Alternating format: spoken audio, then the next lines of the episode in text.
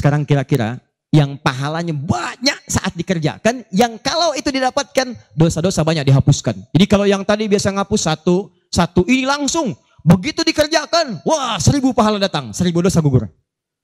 Apa saja amalan itu? Kita mulai. Saya tuh suka-suka merenung gitu bertafakur lihat-lihat ayat ya Allah Nabi Adam kesalahan dikit keluar dari surga. Ini saya dosa banyak pengen masuk. Gimana caranya? Maka kita harus mencari amalan yang sekiranya dengan amalan itu akan cepat menggugurkan dosa-dosa kita. Karena yang paling bahaya adalah kita tidak mengerti berapa banyak dosa sudah dikumpulkan. Contoh, ini dosa mata aja di hari ini udah berapa banyak? Saya tanya pada antum, apa fungsi mata? Tuh, sudah salah. Mata bukan melihat, kalau cuma melihat, kambing juga melihat. Elang melihat. Bahkan mata elang sering saya katakan lebih tajam dibanding mata kita. Elang tuh naik sampai ke atas, sampai ke atas tinggi lewatin gunung. Anak ayam kelihatan. Antum naik pesawat sampai ke atas, anak sendiri gak kelihatan. Gak percaya besok silahkan cek aja naik. Tapi persoalannya mata kita dihisap, mata elang enggak. Buka Quran surah ke-17 ayat 36. Paling kanan sebelah bawah. Wala taqfu ma laysa laka bihi ilmun innas sam'a wal basara wal fuada kullu ulaika kana anhu mas'ula. Hati-hati kata Allah, jangan mengikuti sesuatu yang belum kita tahu karena semua unsur sumber pengetahuan akan ditanya. Telinga akan ditanya, mata akan ditanya. Maaf, hati kita, pikiran kita akan ditanya. Karena ternyata, maaf banyak dosa dikumpulkan lewat sumber-sumber informasi ini. Mata kata Allah, eh laki-laki, Quran surah 24 ayat 30, perempuan ayat 31. Katakan pada laki-laki yang beriman, kullil mu'minina yaghuddu min absarihim. Katakan pada pria-pria beriman, mata kalian hanya boleh dipakai untuk yang baik-baik saja. Yang tidak baik, palingkan. Dikala Allah nggak suka, kata Allah, palingkan. Berarti kalau Anda melihat sesuatu yang tidak disukai Allah, tercatat dosa di situ. Sekarang coba perhatikan. Berapa banyak dalam kehidupan baru bangun dah salah lihat. Astagfirullah. Bangun, lihat handphone. Begitu dibuka, cek status WhatsApp. Begitu yang dilihat siapa? Profil istri orang. Ada muncul gambar, gambar iklan, gambar-gambar yang buruk, konten yang tidak bagus. Berapa kali antum melihat status di media sosial dengan gambar-gambar yang tidak baik? Hari ini aja udah berapa kali itu? Itu baru mata. Itu baru mata. Dan yang paling celaka gambar itu kadang-kadang antum simpan di handphone, dimasukkan ke saku, di bawah sholat. Coba ketika antum sholat tuh, bawa handphone antum, terkumpul berapa banyak yang kotor di situ?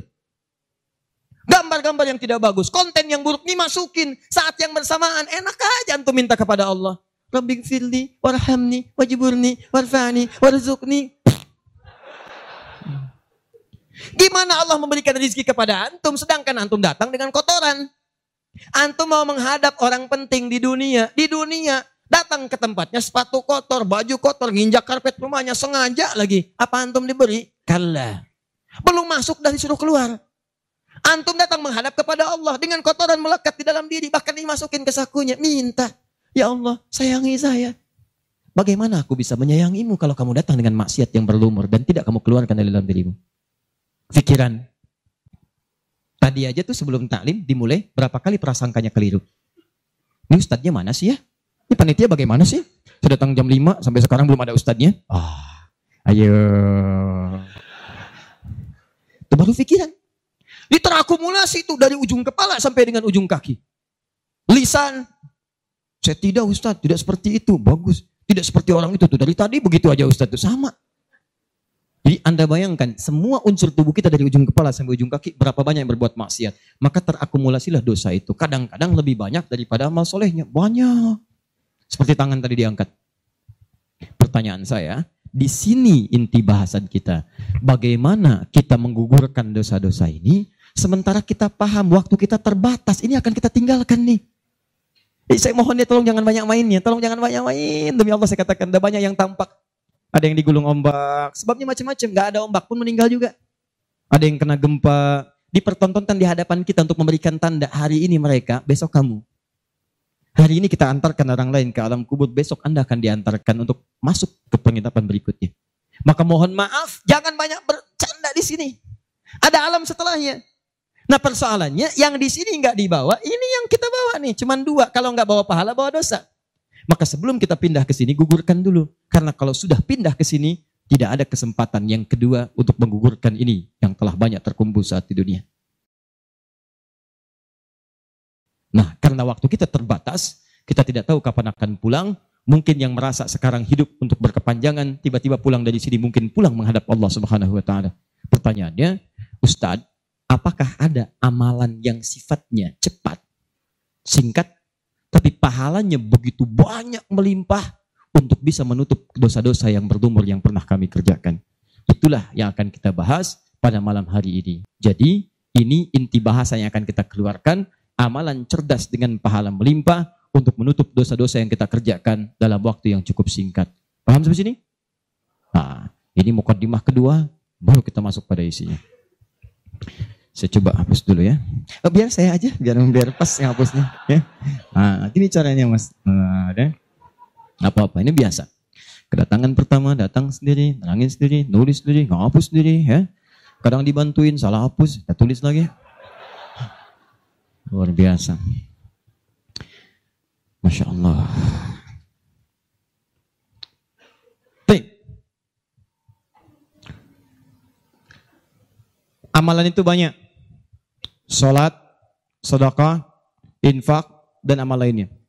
Tapi persoalannya, waktu kita terbatas. Begitu mengerjakan, ada yang wafat.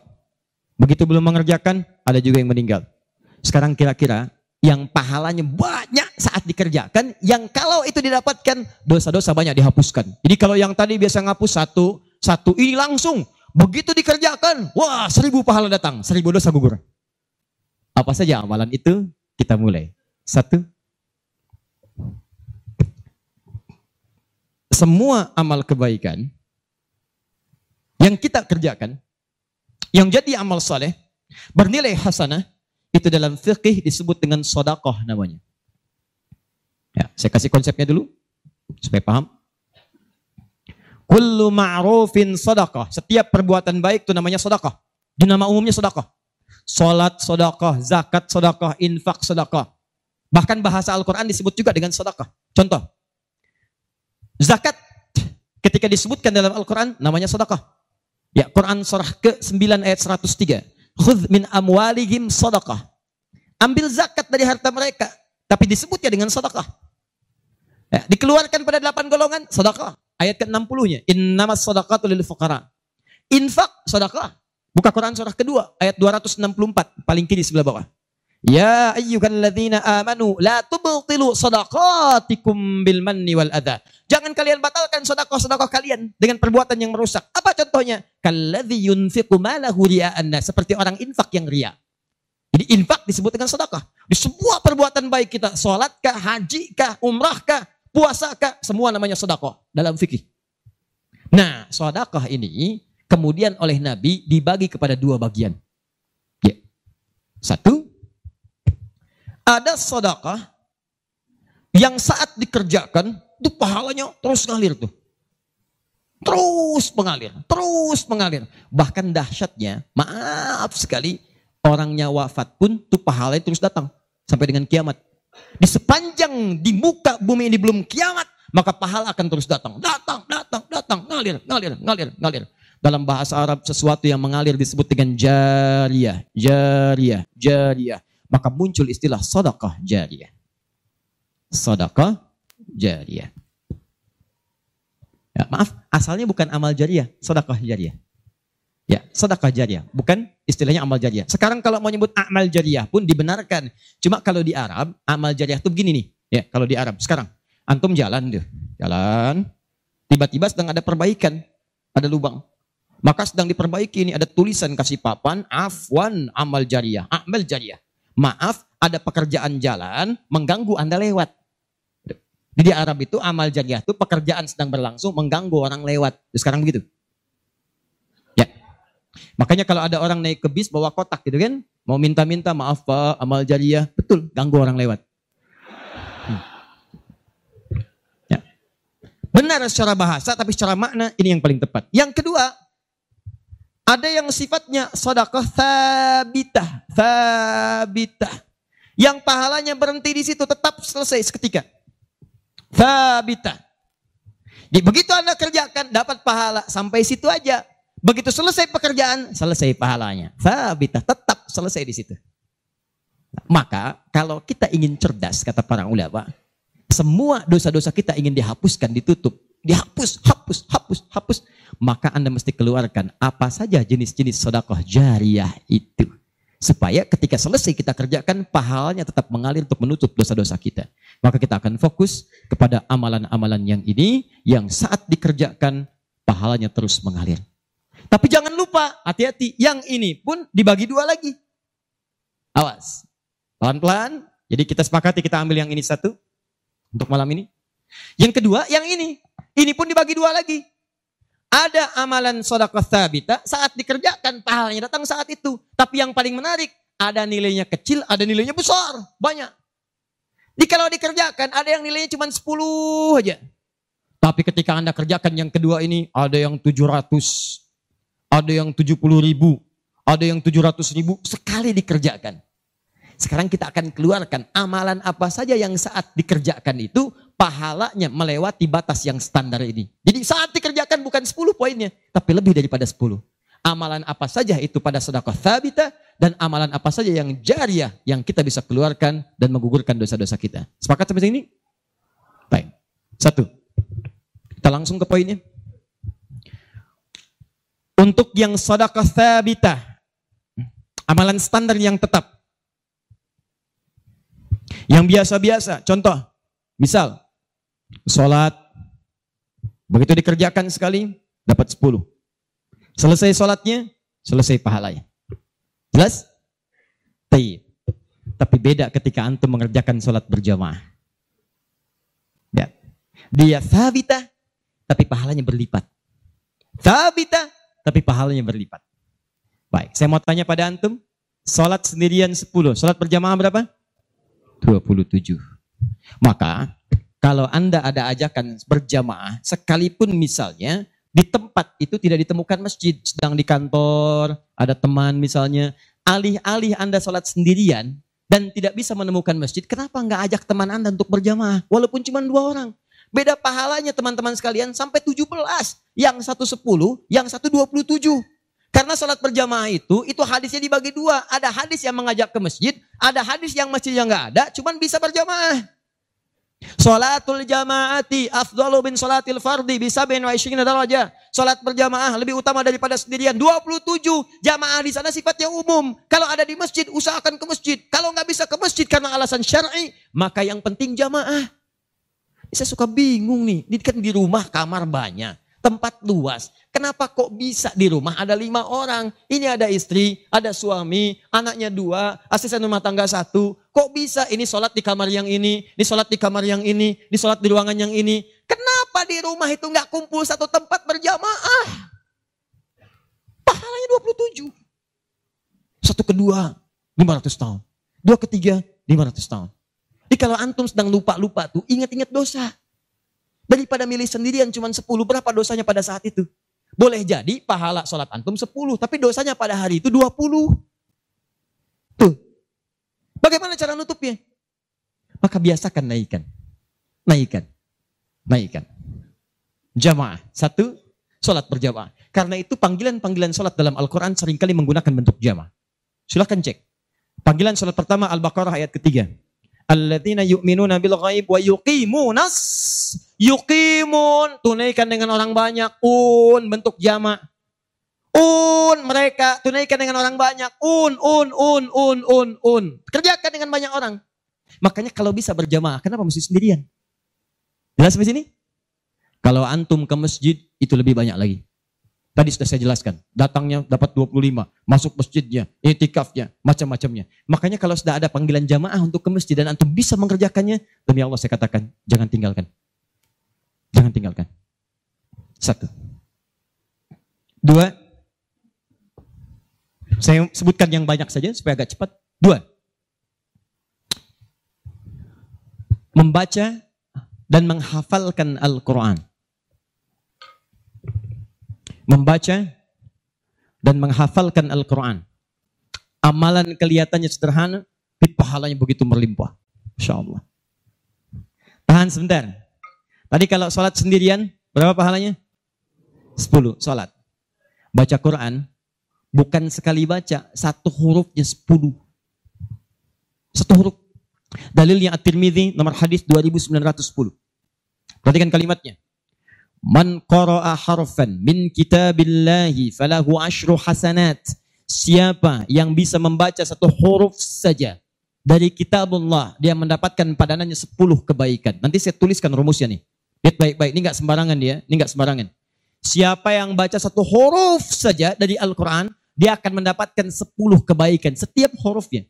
Walam akul alif lam mim harfun. Saya tidak katakan tulisan alif lam mim itu satu huruf, bukan. Alif lam mim dibaca satu huruf bukan. Walakin alifun harfun, lamun harfun, mimun harfun. Tapi setiap alifnya 10, lam 10, mim 10. Walikuli harfin asyru hasanat. Dan setiap antum bacakan satu hurufnya 10 kebaikan, 10 pahala.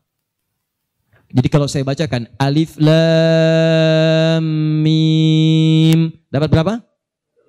Belum tentu. Belum tentu. Lihat sini, saya tunjukkan cara bacanya.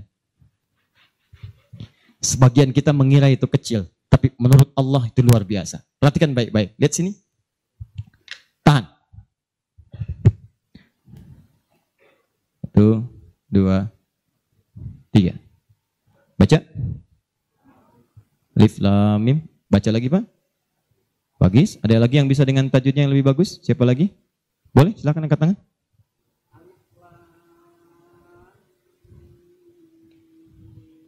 Baik sekali. Ada yang lain?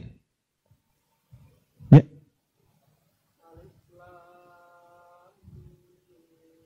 Bagus, dikit lagi. Ada yang lain? Satu lagi? Masya Allah.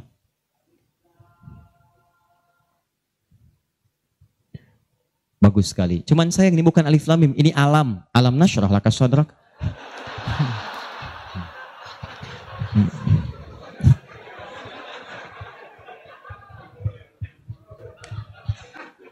Saya mau katakan, kalau Quran ini seperti tuduhan orientalis dan orang-orang menuduh Quran buatan Nabi Muhammad, padahal dulu tidak ada harakatnya, maka semua kalimat ini yang tertulis begitu akan dibaca sama.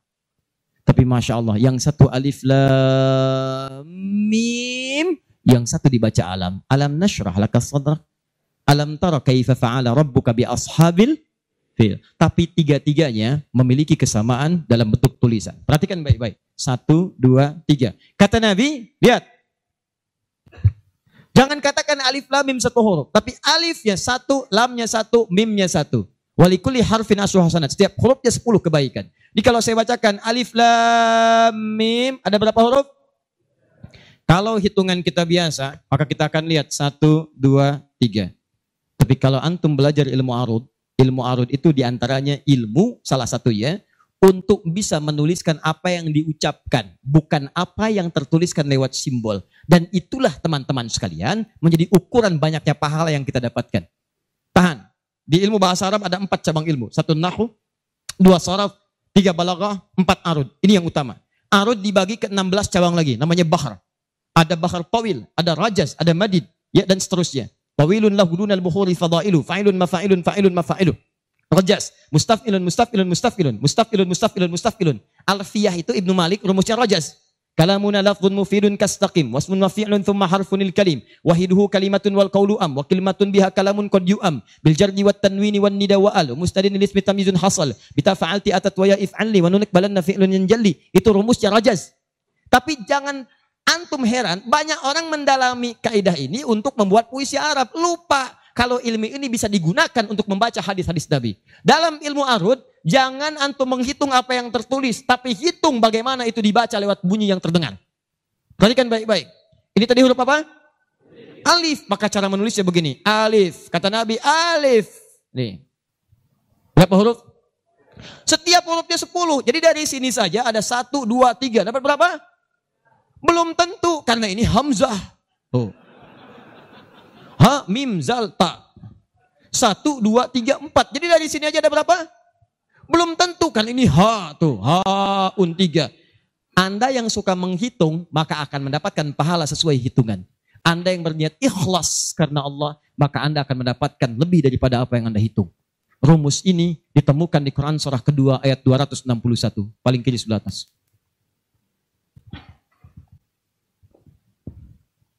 Tahan, tahan. Pelan-pelan. Ini rumus adanya di ayat infak. Tapi cara menerapkannya di semua kategori cara kita beramal. Orang kalau berinfak tahunya dapat 700. Mathalul ladzina yunfiquna amwalahum fi sabilillah kamathali habba. Orang yang infak di jalan Allah seperti menanam satu benih. Ambatat sab'a sanabil. Satu tumbuh jadi tujuh tangkai. Satu kali tujuh tujuh. Fikulli sumbulati mi'atu habba. Setiap tangkainya ada tujuh ada seratus benih. Ada seratus buah lagi. Tujuh kali seratus, tujuh ratus. Ayatnya suka dipotong sampai sini. Kalau anda infak sekian, kalikan tujuh ratus. Lupa, ayatnya belum selesai. Wallahu yudha'ifu liman yasha. Dan Allah akan melipat gandakan amalan tanpa batas bagi siapa yang tidak pernah berhitung. Jadi kalau anda baca Qurannya hitung-hitungan, ini dosa hari ini berapa nih dikerjakannya? Oh sembilan, Masya Allah, sembilan. Cukup satu huruf aja. Nun. Tutup. Ah, sepuluh. Besok dosa berapa? 15. Cukup dua huruf. Toha. Selesai. Kalau anda ngitungnya begitu, maka diberikan sesuai hitungan. Tapi kalau anda tidak pernah berhitung, Allahu Akbar. Anda tidak tahu alif lamim itu mungkin nilainya 30, mungkin 300, atau bahkan 3 juta, atau lebih daripada itu. Makanya kami sarankan, kalau anda bisa mendekat kepada Al-Quran, maka tolong agendakan setiap hari. Semua sahabat itu punya agenda, Pak. Antum kenal gak Uthman bin Affan? Oh, iya. Situ tidak sana ngangguk. Coba di Semarang kenal Uthman bin Affan. Eh, luar biasa. Tapi nggak apa-apa, masih bagus. Kemarin saya baru dari Sukabumi, hubud dunia. Ada yang kenal Fir'aun. Ini masih untung Uthman. Tuh lihat ya. Uthman itu bukan cuman cerdas dalam urusan bisnis dunia. Tapi tijarah akhirat itu luar biasa. Uthman paham saya di dunia boleh kaya, tapi di akhirat bagaimana status saya? Maka beliau siangnya mengumpulkan harta dunia untuk ibadah, malamnya mengumpulkan pundi-pundi akhirat. Demi Allah saya katakan, Uthman itu di antara sahabat yang disebutkan oleh Imam An-Nawawi bersama Abdurrahman bin Auf, bersama Tamim Ad-Dari yang diikuti kemudian oleh Imam Ash-Shafi'i generasi setelah setelahnya jauh setelahnya itu punya amalan kalau malam terbiasa menghatamkan Al-Qur'an dalam tahajudnya. Hatam Quran kaya, sahabat Nabi, menikahi dua putri Nabi. Satu meninggal dan menikah lagi, disebut Dhun Nurain. Kayanya luar biasa, asetnya setelah 15 abad sampai sekarang masih ada. Yang hebat, siang-siang jadi orang kaya, malam-malam jadi hamba yang sangat taat dan kaya akhirat. Coba bandingkan dengan kita sekarang. Menantu Nabi? Bukan. Kaya nggak sekaya Uthman. Tuh, status dunia belum sempurna. Status akhirat masih belum maksimal. Ya antum sebetulnya maunya apa? Uthman sholat malam ngikut Nabi kaki bengkak. Antum pengen ke surga Firdaus malam mata bengkak. Ya. Ini. Ah. Ayo update. Ustadz tapi kan saya belum lancar. Tambahkan hadisnya lipatkan nomor hadis 2920. Awas, lihat kalimatnya walladzi yatata'ta wa huwa alaihi syaq falahu ajran. Siapa yang memulai menghafal, membaca, siapa yang mulai membaca Al-Quran tidak lancar, terbata-bata bacanya, mengejaknya. Orang baca alif lam mim, dia alif lam mim, falahu ajran. Maka dia mendapatkan dua kali lipat dari orang yang lancar. Orang lancar misal 30, dia 60. Terima kasih ya Allah, kalau begitu besok saya nggak lancar aja bacanya. Oh, bisa itu tidak lancar yang direncanakan. Yang lancar diikuti oleh malaikat ma'asyafaratil kirabil barara. Yang belum lancar diapresiasi karena perjuangan kesungguhannya, bacaannya dapat nilai, perjuangannya mendapatkan nilai di sisi Allah Subhanahu wa taala. Karena itu saya sarankan, maaf, mulai sekarang antum bikin kurikulum. Nih, satu tadi, bikin table begini. Nih. Saya katakan pada teman-teman juga yang di Bekasi, yang di Jakarta, Ya, saya kasih dua amalan dulu nih. Mulai sekarang, antum bikin begini. Tahan ya, teman-teman sekalian. Nanti saya sampaikan bagaimana seorang Mu'adh, orang Mesir, baru kecil belum balik sudah menyiapkan amalan ini. Punya program. Nih, harinya, nomor. Satu, dua, tiga, dan seterusnya. Ini misalnya harinya apa besok. Amalannya apa? Mulai dengan sholat di sini, jamaah. Ini tadi bacaan Al-Quran. Kalau bisa, saya sarankan setiap hari mulai menghafal, walaupun cuma satu ayat. Usahakan menghafal. Demi Allah saya katakan, pahala menghafal Quran lebih banyak daripada baca. Paling minimal empat kali lipat. Karena itu ayat menghafal disebutkan empat kali dibandingkan ayat baca. Silahkan cek Quran surah ke-54. Ayat 17, ayat 22, ayat 32, ayat 40. Saya ulangi, ayat 17, ayat 22, ayat 32, ayat 40. Ada? 17, 22, baik. Kemudian 32 dan 40. Kenapa ketawa? Benar kan? 4 ayat 17, ayat 22, kemudian ayat 32 dan 40. 17, 22, 32, 40. Berapa kali disebutkan? Walaqad yassarnal Qur'ana lidzikri. Sungguh telah kami mudahkan Al-Qur'an untuk dihafalkan, diingat. Empat kali disebutkan. Ya, maka ada yang menyebutkan menghafal Quran itu keutamaannya empat kali dibandingkan dengan sekadar membaca. Baca, baca, baca. Orang baca itu biasanya cuma sekali. Zalikal kitabu la raiba fi hudal lil muttaqin. Sekali. Tapi orang menghafal jangan harap sekali. Dia akan terus mengulang. Zalikal kitabu, zalikal kitabu, zalikal kitabu la raiba fi, la raiba fi, la raiba fi. ذلك الكتاب لا لا ريب فيه لا ريب في ذلك الكتاب لا ريب فيه هدى هدى للمتقين هدى للمتقين ذلك الكتاب لا ريب فيه هدى هدى للمتقين ذلك الكتاب لا ريب فيه هدى للمتقين Pertanyaan saya, berapa banyak pahala didapatkan? Berapa huruf dia bacakan? Makanya kalau antum ingin melipat gandakan pahala dengan banyak, dalam satu hari antum punya agenda. Boleh antum baca misal, target sehari saya baca misal satu halaman dan hafalkan satu ayat. Kalau antum sudah punya kebiasaan begitu, demi Allah saya katakan, Allah akan merubah keadaan hidup anda jadi lebih nyaman. Tidak cukup dengan amin. Baca, hafal. Wah, Masya Allah. Syukur-syukur begitu sedang sholat berjamaah, minta sujud, terus meninggal gitu kan. Wah, itu paling enak. Mau begitu? Di subuh ya. ya. Itu pun kalau tiba ajalnya. Ya. Bacaan Quran lebih lebat lagi. Ya, jadi kalau antum bisa seperti itu, nanti bonusnya banyak. Di alam kubur, jasadnya akan utuh. Dan di akhirat diberikan mahkota.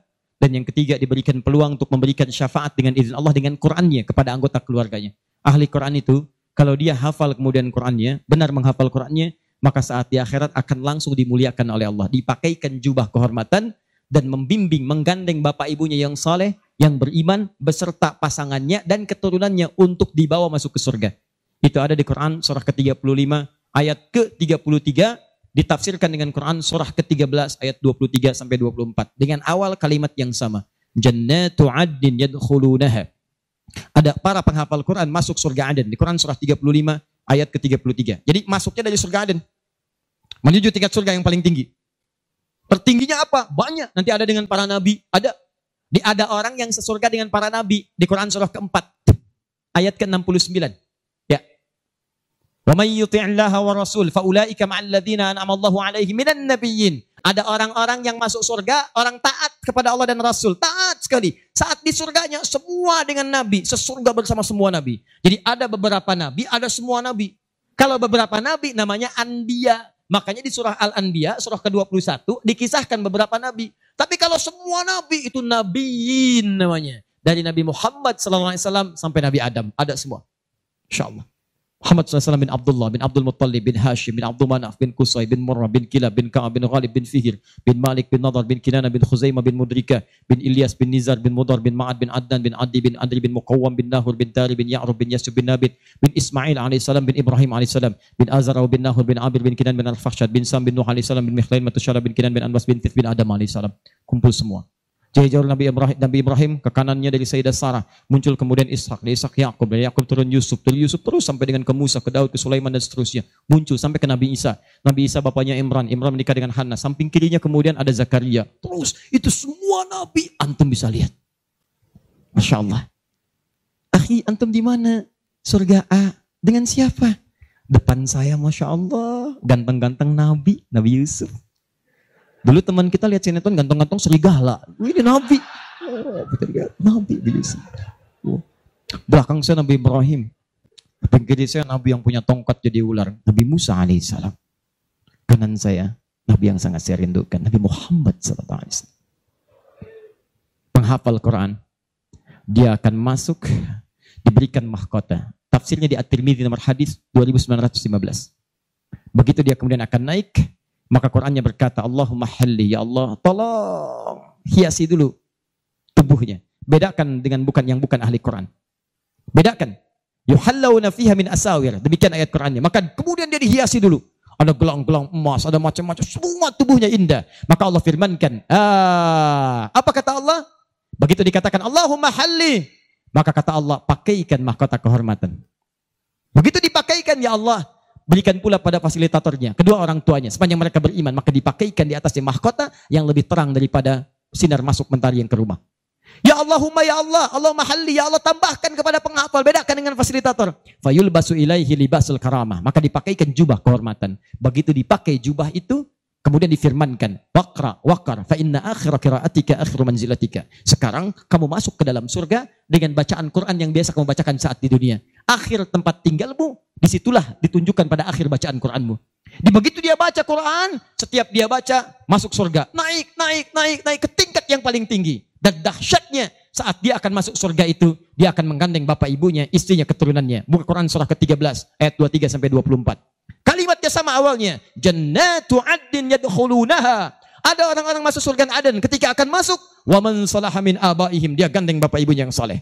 Wa azwajihim pasangan-pasangannya, wa dzurriyyatihim dan keturunan-keturunannya. Allahu akbar. Di dunia ahli Quran itu kemuliaan Qurannya akan merembet pada sekitarannya. Silahkan cek kalau nggak percaya. Anda punya anak hafal Quran lima tahun, bapak ibunya akan ikutan mulia. Musa yang hafal Quran, bapak ibunya dihajikan. Ahmad Kabil yang hafal Quran, ibunya, perawatnya, gurunya, teman-temannya ikut haji semuanya. Gak percaya silahkan. Demi Allah saya katakan, Quran turun di satu bulan, bulannya jadi mulia Ramadan. Quran turun di satu malam, malamnya jadi mulia Lailatul Qadar. Quran turun di satu hari, harinya jadi mulia hari Jumat. Quran turun di bawah malaikat Jibril, Jibrilnya jadi menjadi mulia. Penghulu para malaikat. Quran diturunkan pada Nabi Muhammad naik status jadi Sayyidul Anbiya wal Mursalin. Quran turun di Mekah, Mekahnya bercahaya. Quran dibawa ke Madinah, Madinah munawwarah. Demi Allah, Quran tidak pernah singgah di mana pun kecuali orang itu dan tempat sekiranya akan jadi mulia. Di, kalau di Semarang ini, antum bikin halaqah Quran, di Semarang ada berapa hafid di setiap tempat, demi Allah saya katakan akan terjadi perubahan di tempat itu. Semua akan mulia. Jadi begitu digandeng bapaknya, ibunya, wa azwajihim, pasangannya, Wadriyatihim anak-anaknya, cucunya masuk. Begitu masuk diparadakan. Wal malaikatu yadkhuluna alaihi min kulli bab. Semua malaikat menyambut mereka di depan pintu surga. Mengatakan salamun alaikum bima sabartum. Selamat Anda telah sabar saat di dunia menyiapkan bekal untuk pulang. Sabar menghafal Quran. Itulah yang disiapkan oleh Mu'adh. Anak usia 4 tahun. Saat saya berada di Mesir, anak ini masih dini. Belum balik. Matanya kata orang buta. Tapi hatinya begitu bersih. Dia bilang pada ayahnya, abati yuridul Quran. Saya pengen jadi ahli Quran. Saya pengen menghafal. Kata bapaknya, tempatnya jauh, 20 kilo.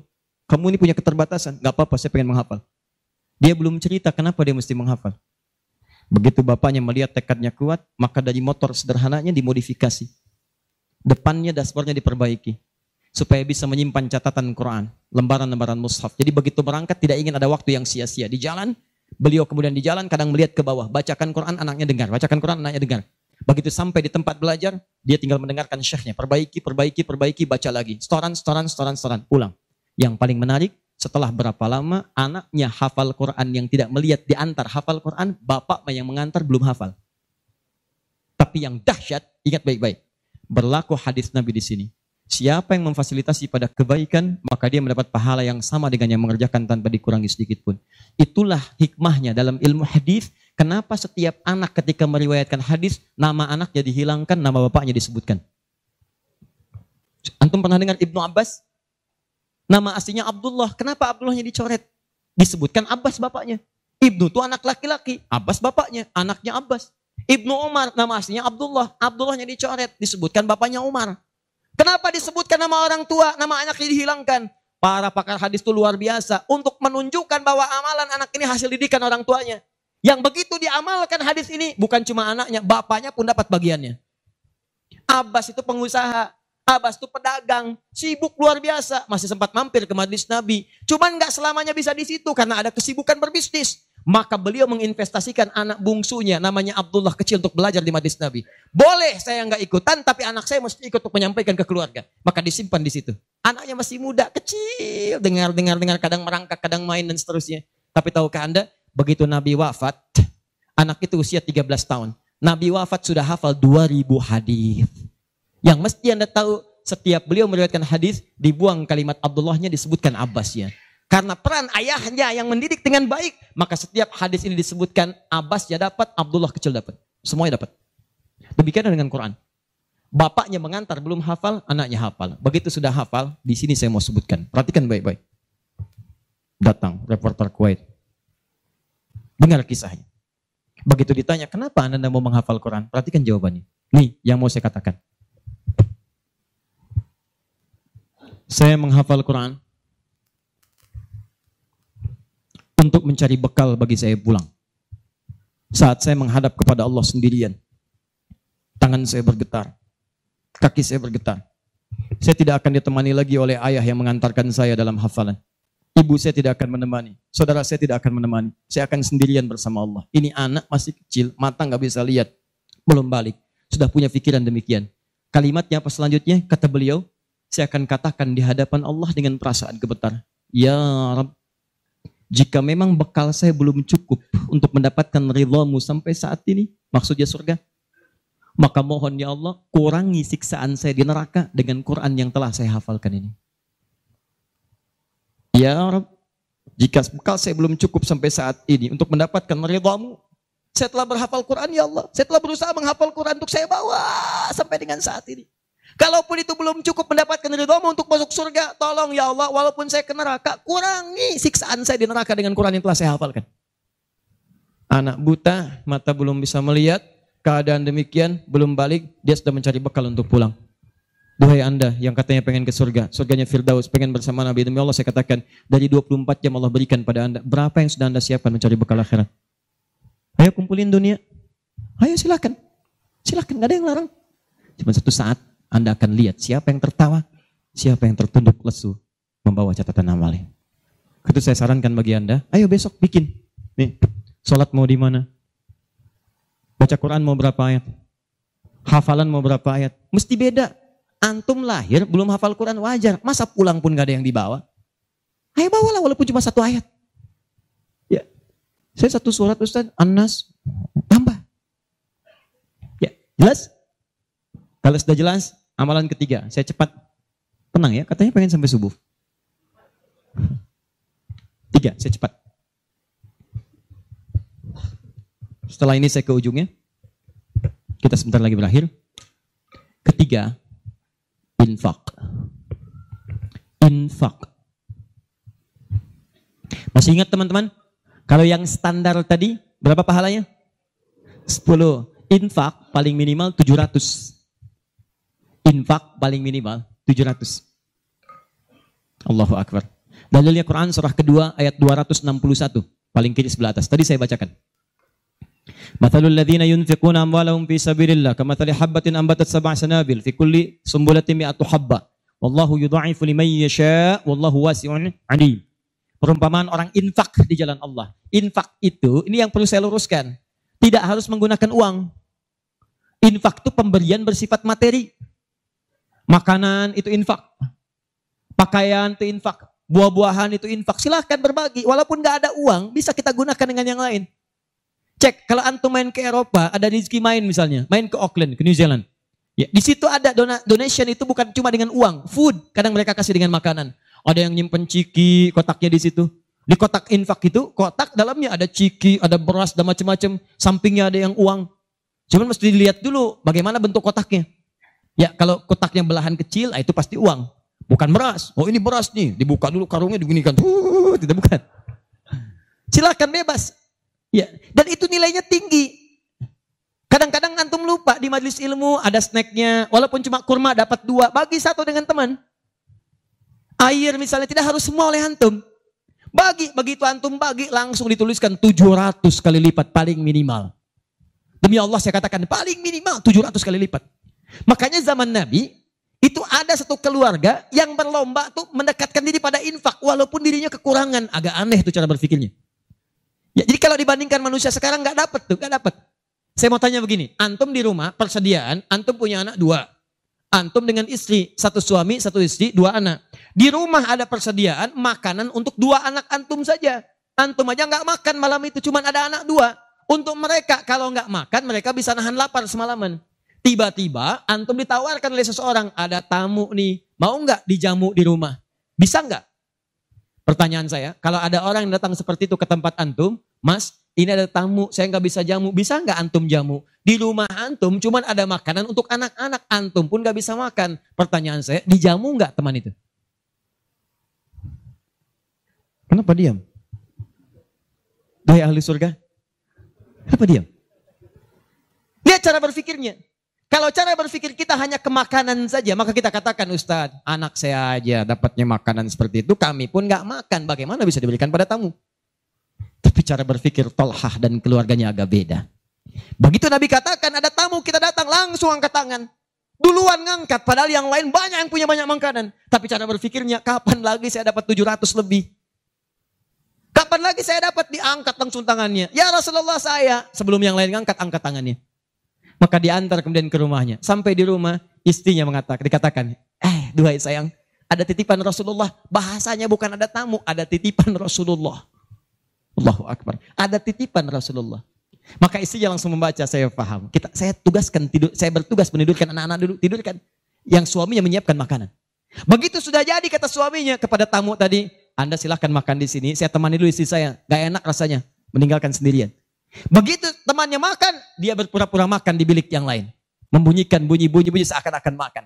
Begitu sudah kenyang, tanpa mukaddimah yang lain langsung pamit. Terima kasih sudah menjamu saya, semoga Allah berikan pahala. Pamit malam itu juga.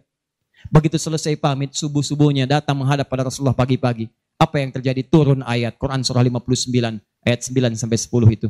Walladzina tabawwa'ud dar sampai ke kalimat wa yu'thiruna ala anfusihim walau kana bihim khasasa. Oh, cara berpikirnya. Jadi kalau antum melihat peluang seperti ini, enak teman-teman sekalian, banyak sekali.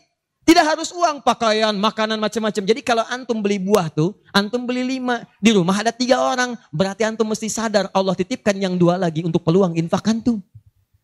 Bukan untuk antum habiskan semua. Kok bisa orangnya cuma tiga, beli mangga lima. Siapa yang menggerakkan antum untuk beli lima mangga?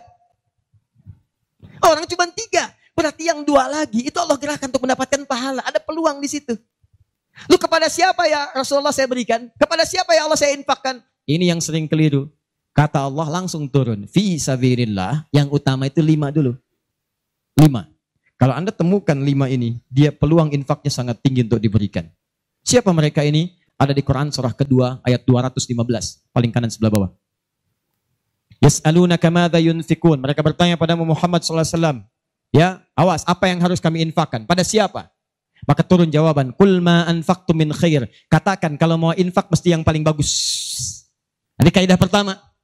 Awas, ada peringatan di Al-Baqarah ayat 267. Wala tayammamul khabitha minhu tunfiqun walastum biakhidhihi illa an tughmidu fi. Jangan kamu infakkan pada orang lain yang kamu tidak suka. Melihatnya aja kamu nggak suka, dikasih orang. Antum punya uang 50 ribu dua, satu, wah masih keras, bagus, luar biasa. Masuk dompet enak dilihat. Yang kedua, wah sudah lecek, dekil of the kumel. Wah dilihat gak enak, baunya gak nyaman. Tiba-tiba ada orang lewat, Pak Sodakoh Pak, pertanyaan saya, maaf, mana yang antum berikan? Yang lecek atau yang bagus? Tuh.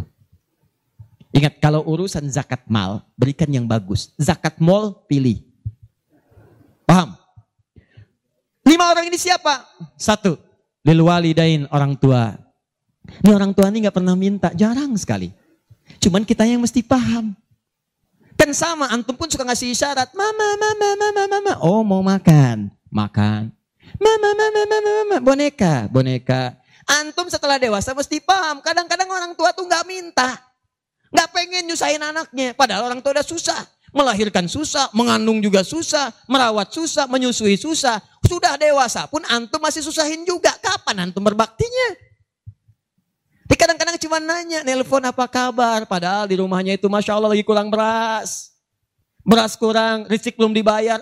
Kirimkan, sebelum diminta kirimkan. Itu begitu antum kirimkan demi Allah saya katakan. Di hadis Al-Bukhari, di kitab Al-Adabul Mufrad, bukan cuma mendapatkan lipatan pahala kalikan 700 lebih. Tapi ridha Allah turun ke tempat antum pada saat itu. Kalau sudah turun, semua doa yang antum mintakan minimal akan dijawab pada saat itu. Itu rahasianya. Kalau dengan urusan orang tua itu udah gak usah mikir. Begitu mengatakan, nah gini-gini, tenang aja mah. Walaupun gak ada, katakan, insya Allah mah selesai. Insya Allah, berusaha antum. Begitu antum dapatkan seperti orang tua mengusahakan untuk antum dulu, maka pahala dilipat gandakan ridho turun seketika. Kejar. Wal akrabin, kerabat terdekat. Kerabat dibagi dua. Ada yang tempatnya jauh tapi hubungannya dekat. Punya saudara sekandung tinggalnya di Palembang, antum di Semarang. Ayo kirimkan. Ah, anak bibi nggak bisa nih pendidikannya. Bantu, antum ada, bantu. Nilainya tinggi. Jangan dikira ringan. Nih, bagian kedua nanti kalau saya terangkan banyak nih. Tenang aja, kita masih sampai subuh. Nah, bagian kedua. Saya ikutin deh. Antum jual saya beli. Ya, cuman saya beli sampai setengah sepuluh. Paham? Ayo akrabin. Yang kedua itu maaf. Golongan kedua akrabin bisa tetangga. Orang yang tidak ada hubungan family secara mahram cuma tetangga antum. Tapi kalau yang kedua ini, Allahu Akbar, indahnya Al-Quran. Cek oleh antum silahkan cek. Walaupun beda agama, itu tetap ada peluang infak. Gak ada ketentuan ini kecuali di Quran. Gak ada aturan ini kecuali di hadis. Buka Quran surah ke-31 ayat 15 paling kiri sebelah atas. Ada anak muslim, orang tua belum Islam, belum dapat hidayah. Kata Allah, urusan untuk ibadah pisahkan. Orang tua jangan paksa, doakan dia, silahkan dakwahi. Tapi urusan dunia wasahibhuma fid dunya ma'rufa. Wa in jahadaka ala an tusyrika bima laysa laka bi ilmun fala tuti'huma. Urusan ibadah masing-masing kalau diajak-ajak enggak usah ditaati, tolak dengan cara yang lembut. Lembut. Tapi kalau urusan dunia bagi. Antum muslim orang tua belum Islam, antum punya kelebihan uang agak banyak, melimpah makanan ada, bagi. Kata Allah, jangan lihat kemudian kepercayaannya karena dia belum muslim. Bagi. Indah teman-teman sekalian. Dan itu ada pahalanya. Begitu antum berikan, masuk yang halal. Begitu halal masuk kan haram keluar. Kan cara berpikirnya begitu. Halal masuk, yang haram keluar. Begitu keluar, keluar, keluar, sekat di hatinya terbuka. Karena yang haram itu saat masuk di hadis muslim, haram masuk naktah sauda, noda hitam. Noda menutup, nutup, nutup. Kalau masuk jadi daging dia, Antum misal, Iyadzubillah bukan antum, ada orang lain konsumsi yang haram. Yang haram masuk ke dalam mulutnya, masuk ke tubuhnya, beredar dengan darah. Jadi daging, masuk ke telinga, Quran surah 6 ayat ke-25. Wa fi adhanihim naqra, waqra, di telinganya ada sumbatan. Maka yang haram cepat kedengaran, yang halal susah. Masjid dekat, suaranya dekat, Allahu Akbar, Allahu Akbar, susah. Tapi konser yang macam-macam, yang joget, yang ini, yang itu, nyampe tuh konser di Jakarta, dari Semarang tembus ke sana. Wa ada absarim ghisyawa, masuk ke mata jadi penghalang, nutup. Quran surah kedua ayat ketujuh. Gak kelihatan. Orang ke masjid itu bukan gak kelihatan, nampak, cuman gak ada dorongan. Akhi, ayo ke masjid. Ya, alhamdulillah. Nanti, nanti, nanti. Padahal yang besar lewat, kecil lewat. Yang paling aneh itu begini. Kok bisa antum lewat depan masjid, padahal bisa lewat jalan lain. Kenapa Allah antarkan sampai lewat depan masjid? Jadi kalau sudah Allah antarkan ke tempat-tempat yang baik, belum ingat Allah juga, antum mesti diantarkan ke mana lagi? Kok bisa antum lewat dengar adan? Padahal bisa antum lewat jalan lain, gak kedengaran adan. Kenapa kemudian yang dengar antum? Kok bisa lewat jalan itu kelihatan mata, padahal bisa ada jalan lain. Kok bisa ngelihat?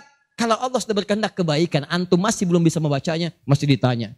Itu pasti ada maksiat masuk. Caranya keluarkan. Kalau yang haram masuk, masukkan yang halal. Maka yang haram akan dihancurkan. Hancur, hancur, hancur.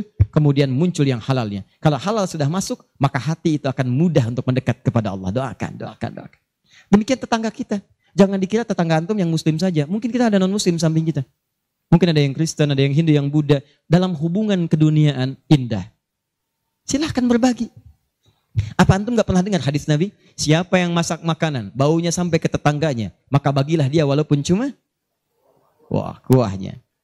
Tapi maksudnya bukan daging yang antum makan, kuahnya antum bagi. Bukan. Tidak. Maksud hadis itu walaupun cuma masak kuah bagi juga supaya dia tidak negatif thinking, tidak salah paham. Antum nggak ada ayam, adanya singkong, cuma dimasak bumbu opor. Bumbunya opor, tapi dagingnya singkong. Dimasak gak antum bagi, tetangga bilang, oh masak opor enak nih, padahal singkong. Dibagi walaupun cuma kuahnya. Tapi pertanyaan saya, apakah hadis itu mengatakan kalau tetangga anda muslim saja? Tidak. Never. Di walaupun dia non muslim masak. Bagikan sebelum dia menghirup baunya, ketuk pintunya. Begitu diketuk dia keluar. Ada apa Pak? Ini ada makanan walaupun sedikit mudah-mudahan bisa bermanfaat. Bapak baik sekali terima kasih. Bukan baik, Allah yang memerintahkan saya untuk berbagi. Dan saat itulah kalimat Allah mengalir di hati yang paling penting, menghunjam ke jiwanya. Masuk jadi hidayah. Masya Allah, besok-besok dia ketuk pintu kan, Assalamualaikum, udah Assalamualaikum tuh. Sebelumnya tidak. Begitu dibuka sambil mengembalikan yang kemarin, ya panci yang kemarin dikembalikan. Pak, ini apakah Allah sudah memerintahkan berbagi lagi hari ini? Oh. Lumayan. Nggak ada aturan kalau bukan non muslim jangan bagi. Nggak ada indah dalam Islam itu. Jadi walaupun anda kasih ke yang non muslim, pahala dituliskan. Jadi jangan pilih-pilih kalau urusan dunia. Anda masak, ini samping Islam, sampingnya lagi Kristen, sampingnya lagi kemudian Muslim, ah, non Muslim. Bagi yang Muslimnya, yang non Muslim tidak. Begitu dia ngelihat kelewatan dipanggil anda, Pak, kayaknya enak makanannya ya. Memang enak bu, cuman sayang ibu kafir. Oh, Gak begitu. Gak ada. Jadi bagi teman-teman silahkan. Dan pahalanya ada, indah. Di, cuman di kita tuh, coba lihat aturan aturan ah, antum bang aja deh, kita fikirnya kumpulin lagi bab tumbuhan. Sekarang kan lagi musim rambutan ya, rambutan rambutan rambutan. Tuh antum di pekarangan ada rambutan tumbuh, pohon rambutan pekarangan antum.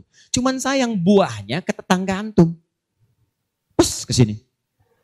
Maka dalam kaidah fikih disebutkan hakun mushtarak. Ini hak bersama antara antum dengan tetangga. Kenapa? Karena antum keluar rumah kelihatan cuman pohonnya. Dia keluar rumah kelihatan buahnya. Dan yang paling menarik, dia udah lihat buah, daunnya jatuh ke bawah. Dan kadang buah jatuh ke sini, membuat dia kesulitan. Awas, jangan sampai dia cuma ketiban sampahnya saja, antum kedapatan buahnya. Naik ke pohon rambutan, nggak boleh. Apa yang harus antum lakukan? Datangi dia, ketuk rumahnya. Sampaikan, Pak, maaf saya cuma mau ngasih tahu, itu ada pohon rambutan. Iya, saya juga tahu, punya bapak kan? Bukan, itu memang pohon saya. Cuma buahnya merambat ke tempat Bapak. Terus, itu hak kita bersama. Bapak nggak usah minta. Begitu inginkan, ambil aja. Silahkan dapatkan. Aturan dari mana itu? Ini Rasul saya yang mengajari. Nabi Muhammad SAW. Bapak keluar, lihat buahnya. Saya keluar cuma lihat pohonnya. Kalau Bapak pengen, ambil aja. Wah, hebatnya Islam. Terima kasih Pak. Insya Allah. Udah insya Allah tuh. Nanti saya ambil. Udah, pergi tuh. Ambilin. Dan kita senang lihat ya begitu diambil pahala pahala pahala pahala pahala. Setiap satu buah 700 pahala. Setiap satu buah 700 700 700 700 Masya Allah. Luar biasa. Dan dia kan nggak paham fikih. Belum masuk Islam. Besoknya ayam antum main ke tempat dia. Ayam. Dia kira hukum ayam sama dengan rambutan. Oh. Ih nabinya umat Islam baik banget kemarin ngirim rambutan sekarang ayam Ah, pokoknya mungkin ayam itu akan menggendong antum ke surga. Ya? Infak tuh. Nah, pertanyaan saya, antum punya agenda berapa untuk infak tuh? Coba lihat, kadang-kadang kan ada anak yatim samping. Gak usah terpikir banyak uang, pakaian, buka ya, buka tuh pakaian antum. Masuk ke kamar, buka. Begitu dibuka, berapa banyak koleksi pakaian antum? Coba cuma pesen ya, cuma pesen satu aja. Mohon maaf ya, maaf sekali. Jangan sampai ada pakaian, walaupun sehelai itu, yang belum pernah dipakai ibadah usahakan setiap yang kita gunakan jadi saksi di akhirat bahwa dia pernah dipakai ibadah. Karena semua akan bicara. Tuh lihat kaos, bagian dalam, celana, bagian luar, semua, cek lagi semua. Dan kalau sudah itu antum pakai, ada yang lain, yang lain gak kepake, bukan gak kepake. Boleh jadi itu dititipkan oleh Allah kepada antum untuk menjadi pahala antum dengan itu. Sebab mudah bagi Allah menitipkan pada yang lain. Kenapa dipilih antum dapat bagian pahalanya? Jelas? Terakhir, amalan keempat, bagian pertama. Salah sendiri pengen sampai subuh. Empat. Terakhir. Bagian pertama. Majlis ilmu. Majlis ilmu. Masih ingat satu apa? Salat berjamaah masjid. Dua, interaksi dengan Al-Quran. Tiga, infak. Empat, majlis ilmu. Teman-teman, majlis ilmu itu keutamaannya banyak. Saya beri gambaran ya, maaf ya, maaf sekali. Satu, majlis ilmu itu, kalau antum benar memilih majlis ilmunya, maka status yang diberikan oleh Allah pertama kali, begitu antum berangkat dari rumah, sampai dengan ke majlisnya, statusnya akan naik dari manusia biasa menjadi mujahid fi sabirillah. Itu langsung sama dengan orang yang berjuang ke medan perang. Ada majlis ilmu nih, antum datangi. Begitu antum datang, itu sama dengan orang berjuang ke medan perang. Statusnya jihad. Kalau meninggal antum di pertengahan, walaupun belum sampai ke situ, maka statusnya langsung syahid, pahala syahid. Pahalanya syahid. Majlis ilmu. Satu, berpeluang mendapatkan pahala senilai jihad.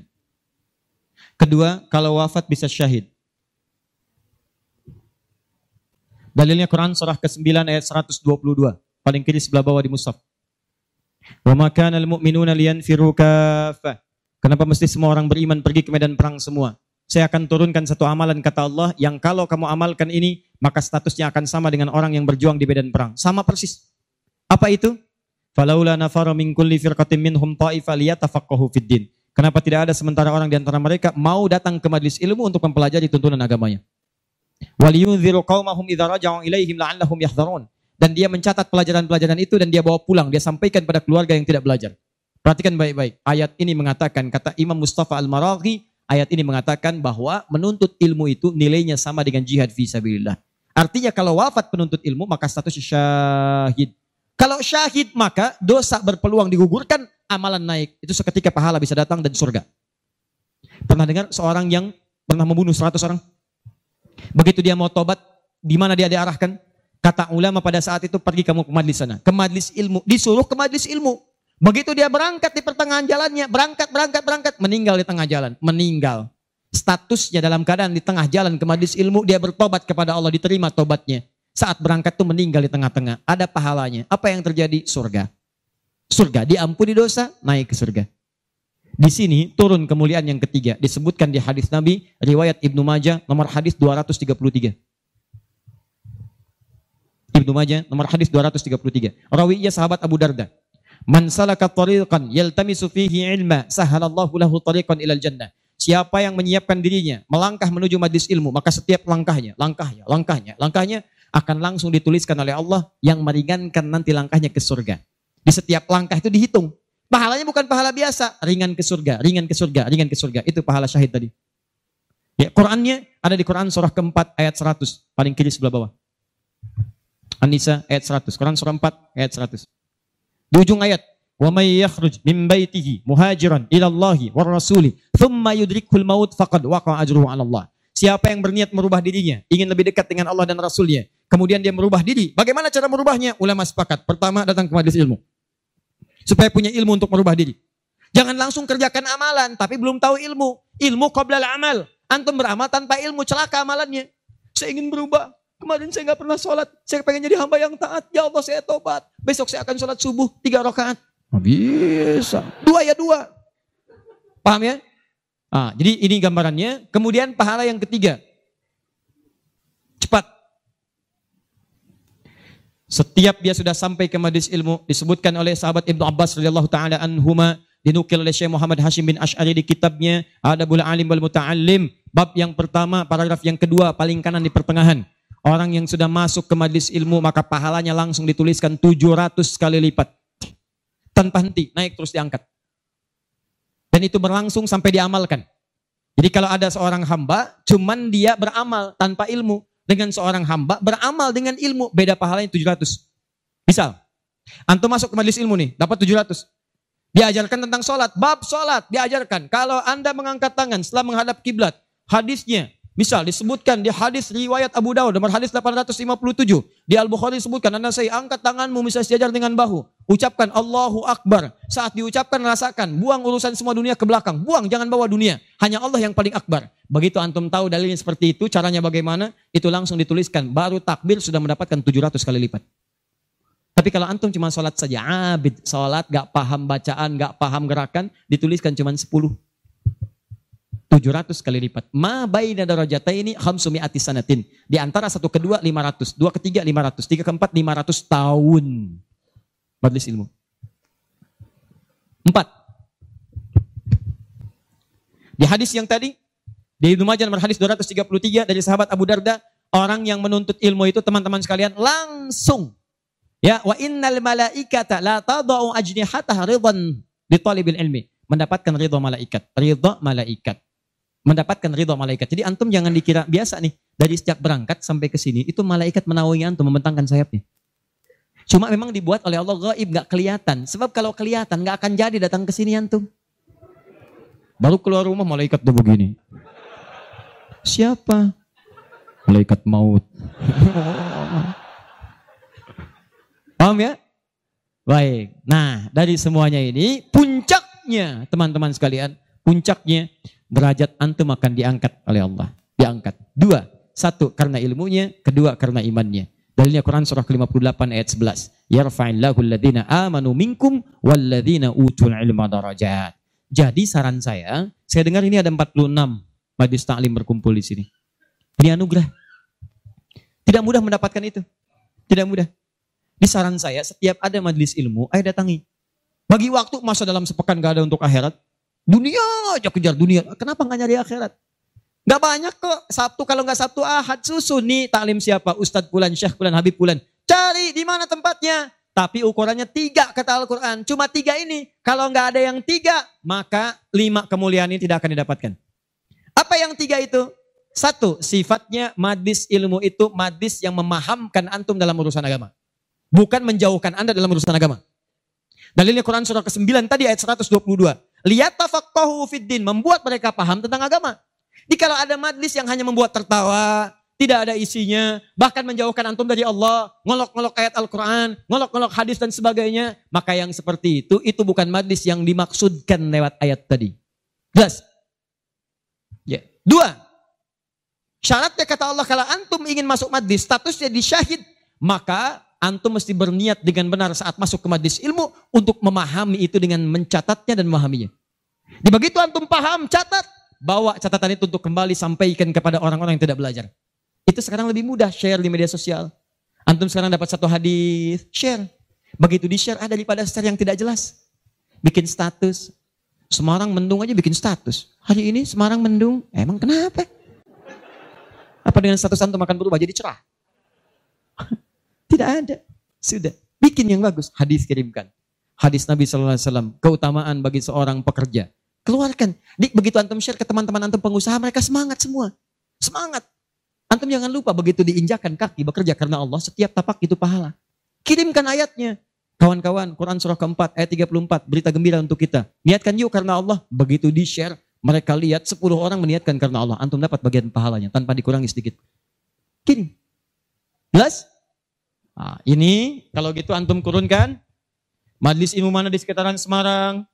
Siapa ustadznya, siapa syekhnya yang bisa mengangkat iman, bukan cuma datang, bisa menangkat ilmu. Ya, lihat, lihat, lihat. Ini saya sedikit detilkan nih. Maaf ya, sedikit aja, sedikit aja. Saya sedikit detilkan. Mengangkat ilmu dan iman itu bersamaan disebutkan. Yarfa'illahu alladhina amanu minkum walladhina utul ilma darajat. Jadi kalau ada majlis imannya mengangkat tapi ilmunya tidak. Maka ini pun belum seimbang. Atau ilmunya luas tapi iman gak kerangkat. Ini jadi masalah. Apa ciri orang terangkat imannya? Maka dia gemar menunaikan amal soleh. Maka jika Anda menemukan madis-madis, mendorong Anda mengerjakan amal soleh, ikuti madis itu. Dan saya katakan pada Anda, kalau materi saya tidak membuat Anda dekat dengan Allah, membuat Anda terbuang untuk beramal soleh, tinggalkan saya. Cari ustadz yang lebih baik. Saya bukan ustadz seperti yang disyarat oleh Al-Quran. Cari madis lain. Tapi cari ustadz-ustadz yang membuat Anda dekat dengan Allah. Cari. Kedua, ilmu Anda meningkat. Ilmu meningkat itu apa cirinya? Dua cirinya. Satu, dengan ilmu itu memudahkan Anda ibadah. Misal, sholat. Belajar sampai paham bacaan dan gerakan sholat. Supaya mudah ibadahnya, khusyuknya dapat. Ini kan ada sindiran di Quran. Kata Allah, banyak orang sholat gak paham bacaan dan gerakan sholat. Ayo jujur, katakan pada diri sendiri. Sampai sekarang malam ini, berapa persen bacaan sholat yang Antum pahami? Jangan-jangan Anda sholat tapi nggak ngerti yang dibaca. Bagaimana bisa khusyuk? Ruku nggak ngerti, sujud nggak paham. Bagaimana bisa usus salatnya? Antum minta rizki, Isa aja empat kali. Warzukni, warzukni, warzukni, minta rizki. Habis salat minta lagi. Ya Allah mohon berikan aku rizki. Yang tadi apa saat salat? Warzukni. Ya bagaimana kita bisa mengerti apa yang diucapkan kalau kita tidak belajar? Makanya cari. Nak mengerti itu bahasanya faham, fikih, fikih. Makanya ada kitab sholat namanya fikih sholat, fikih umroh, fikih haji. Belajar sampai paham. Tuh lihat berapa banyak sekarang yang umrah, tapi nggak paham yang dikerjakan. Putar, putar, putar, putar, putar, putar. Sekarang kadang suka sedih gitu. Apalagi banyak yang ria. Ria itu kan menggugurkan amalan. Begitu disampaikan, habis amal. Ini ada yang jual kebun, jual tanah, nyampe sana nggak ada nilainya. Sekarang orang aja tawaf sampai live. Subhanallah. Alhamdulillah. Kelihatan di sana. Kelihatan. Pindah kiri. La ilaha illallah akbar. Tuh, kenapa nggak dipahami? Dan tawaf itu indah. Kalau antum benar tawafnya, dijanjikan oleh Allah doa apa pun seketika dikabulkan. Itu rahasianya di Quran surah 19 ayat ke-47 sampai dengan 49. Ada rahasianya. Makanya kenapa dari Hajar Aswad ke Makom Ibrahim? Itu doa intinya. Subhanallah, Alhamdulillah, wala ilaha illallah, Allahu Akbar. Dari Makom Ibrahim sampai Rukun Yamani, bebas mau pakai bahasa apa pun. Nanti dari Rukun Yamani, pakai dengan Hajar Aswad, kenapa menggunakan Rabbana atina fid dunya hasanah? Itu ada maknanya. Bebas antum. Mau pakai bahasa Indonesia juga silakan. Mau pakai bahasa Jepang, bahasa Sunda, bahasa Jawa, bebas silahkan. Minta.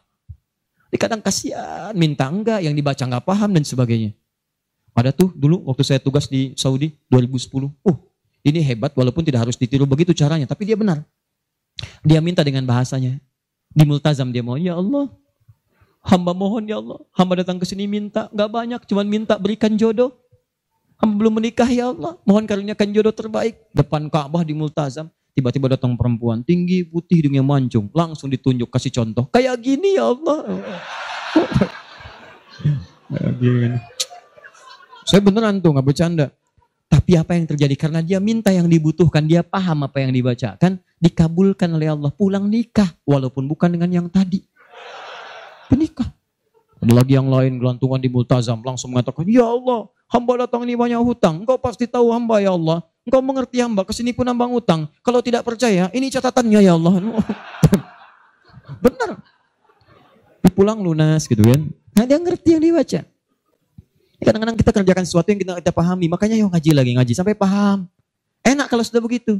Begitu Anda memahami sesuatu, nah ilmu naik. Kalau orang paham, itu ciri yang pertama, dibawa ke ibadah mudah. Yang kedua, perluaskan wawasan. Karena dalam fikih itu ada hal-hal tertentu yang menjadi kemudahan. Bukan harus itu saja yang dikerjakan. Babnya dalam fikih. Fikihnya nanti dalam kajian madhab. Madhab itu ada mukarin, turunannya ada pilihan. Pilihan-pilihan itu membuat kita lebih mudah. Ada yang tanpa pilihan, satu dalil, satu contoh. Itu artinya semua dipandang bisa. Contoh, angkat tangannya begitu ngangkat tangan, langsung letakkan yang telapak kanan di punggung yang kiri. Angkat Abu Daud misalnya. Begitu Anda angkat fawadha yadahul yumna lal yusra, letakkan yang kanan telapaknya di punggung yang kiri. Antara mengangkat dengan meletakkan pakai fa, harfu atfin rabitin baina syai'aini bila hudud. Paham? Hmm. Harfu atfin huruf sambung. Rabitin yang mengikat baina syai'aini antara dua hal. Pekerjaan pertama dengan yang kedua bila hudud tanpa jeda. Pertama mengangkat tangan, kedua meletakkan. Antara mengangkat dengan meletakkan tanpa jeda. Angkat langsung letakkan. Letakkan yang telapak kanan di punggung yang kiri. Letakkan selesai. Ini satu dalil, satu contoh. Nah kalau sudah satu dalil, satu contoh, kita nggak usah kreatif. Misal, tapi saya tidak bermaksud menyalahkan ya. Kalau ada, silahkan dapatkan dalilnya, sampaikan dan saya pelajari. Angkat misalnya, letakkan langsung. Ah, nggak enak Ustaz. Masa kiri duluan? Kanan kan bagus, kiri kan kurang bagus. Kenapa nggak kanan dulu baru kemudian masuk kiri? Jadi angkat Allah, masuk kanan, kiri, baru begini. Kadang-kadang kaki naik dikit. Ya, angkat. Nah ini yang seperti ini, kalau saya prinsipnya, kalau belum menemukan dalilnya, maka cukupkan pada itu saja. Makanya cuma satu dalilnya. Silahkan cek. Di kitab hadis palsu pun, saking palsunya tidak akan ditemukan. Dan kabar gembira, pemalsu hadis pun tidak tertarik memasukkan hadis ini saking jelasnya. Jelas. Silahkan cari. Saya pernah lihat di koleksi kitab hadis itu ada 1235 kitab hadis. Cari nggak ketemu. Saking saking saking jelasnya gitu kan. Ya ini satu. Tapi kalau ada pilihan itu artinya maaf umat itu dipandang tidak semua bisa mengerjakan satu yang sama. Maka silahkan pilih yang memudahkan antum. Misal dalam sujud ini antum mau sujud nih. Dari inti dalam sami Allah liman hamidah. Akan sujud. Kan cuma dua caranya. Kalau tidak dengan lutut, dengan telapak tangan. Ayo, yang pakai lutut siapa? Mau sujud pakai lutut dulu. Yang pakai telapak tangan? Yang nggak pakai lutut, nggak pakai telapak tangan. Angkat tangan ayo. Nah ini dia. Ini saya, saya serius nih. Di Bekasi pernah kejadian suami istri nggak tegur sapa semalaman gara-gara persoalan ini. Suami pulang dari kantor macet nyampe rumah lewat Isa yang ke masjid sholat di rumah. Begitu sholat yang turun lutut duluan. Istri melihat begitu selesai tanpa mukodimah. Istri langsung berkata, Papa sholatnya tidak sesuai sunnah. Kenapa mah? Harusnya telapak tangan duluan bukan lutut. Papa menjawab. Mama yang gak tahu hadis. Padahal dua-duanya gak tahu hadisnya. Satu ngaji di guru A, dua guru B. Besoknya datang. Begitu datang, saya cuma senyum Pak Ibu tahu nggak? Itu kan ada di kitab yang sama. Di Sunan Abu Daud. Yang pakai lutut nomor hadis 838 paling kanan sebelah bawah riwayat dari sahabat Wa'il bin Hujur. Yang pakai telapak tangan sebelah kiri paling atas nomor hadis 840 sampai 841 riwayat sahabat Abu Hurairah. Oh, nggak pakai oh. Baca.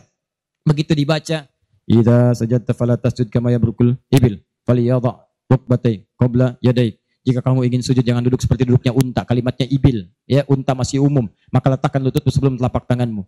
Maka yang kedua Abu Hurairah hadisnya berbunyi kurang lebih bima makna idza sajadta fala tasjud kama yabrukul ba'ir, unta tunggangan yang sudah ada beban. Falyadha yadaika qabla rukbatai. Maka letakkan telapak tanganmu sebelum lututmu. Bu, Pak, ini Wa'il lebih duluan masuk Islam dibandingkan dengan Abu Hurairah. Saat itu awal-awal Nabi masih kuat, kelihatan ikut perang Badar, perang Uhud macam-macam. Begitu Nabi sujud, lutut duluan. Begitu nanti Abu Hurairah masuk Islam, itu tiga tahun sebelum Nabi wafat, tujuh Hijriah. Tiga tahun sebelum wafat, usianya kurang lebih 60 tahun. Beliau sudah punya persoalan. Saya mau tanya pada Bapak Ibu, kalau ada orang sudah sepuh, persoalan pertama dia apanya? Lututnya. Makanya diriwayatkan kadang beliau kemudian menggunakan tongkat, kadang bersandar kepada tiang-tiang. Karena lutut mulai bermasalah, maka yang dahulukan telapak tangannya. Sebetulnya ini kemudahan Pak, Bu. Maksudnya bukan masalah tua atau muda. Antum pun jangan salah simpulkan.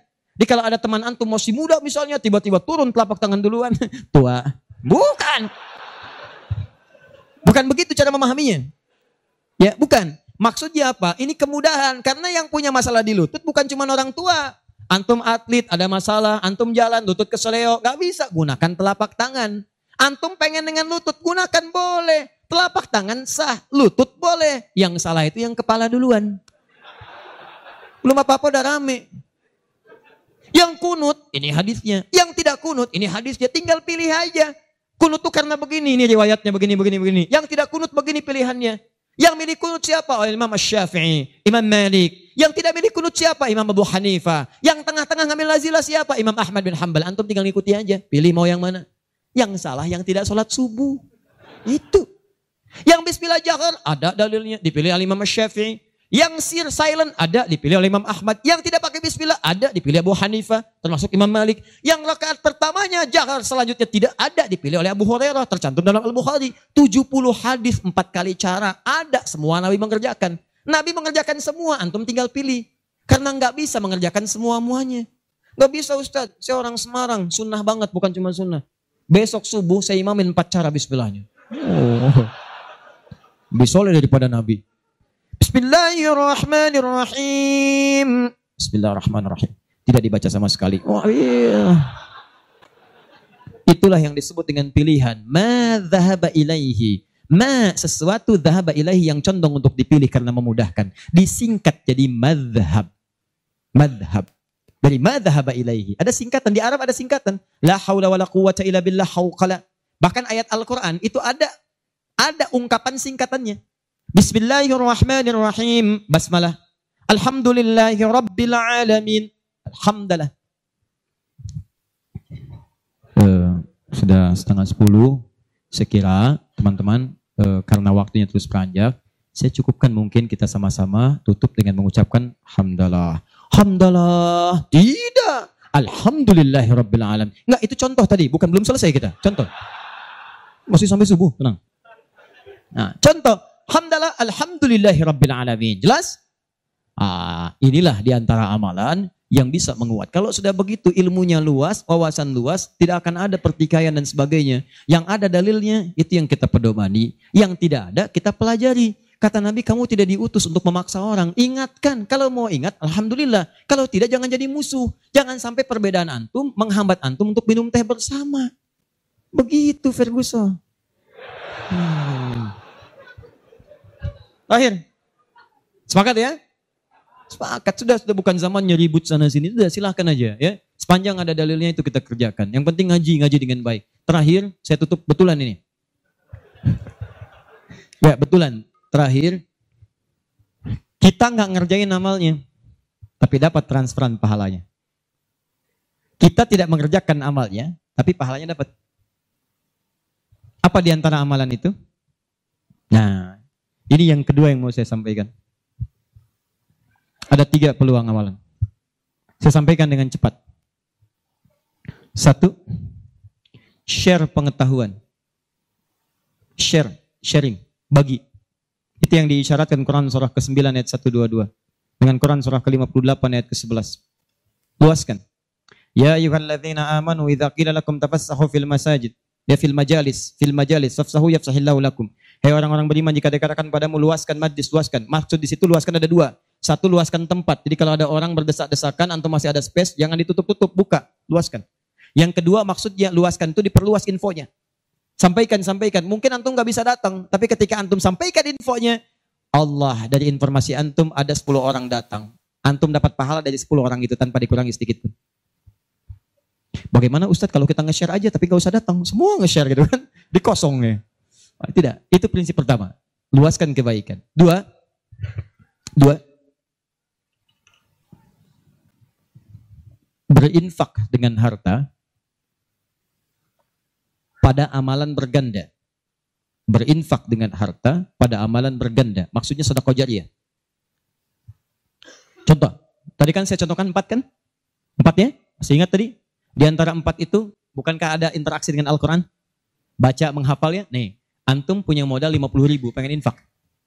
Dengan uang itu, disarankan langsung lewat petunjuk Nabi, cari dengan 50 ribu itu yang menghasilkan keuntungan terus berlipat. Walaupun antum gak mengerjakannya.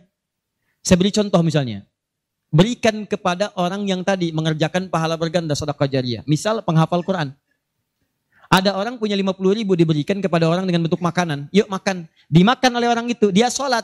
Begitu dia sholat dengan energi tadi antum dapat pahalanya. Begitu energinya hilang pahalanya selesai. Tapi antum belikan mushaf 50 ribu.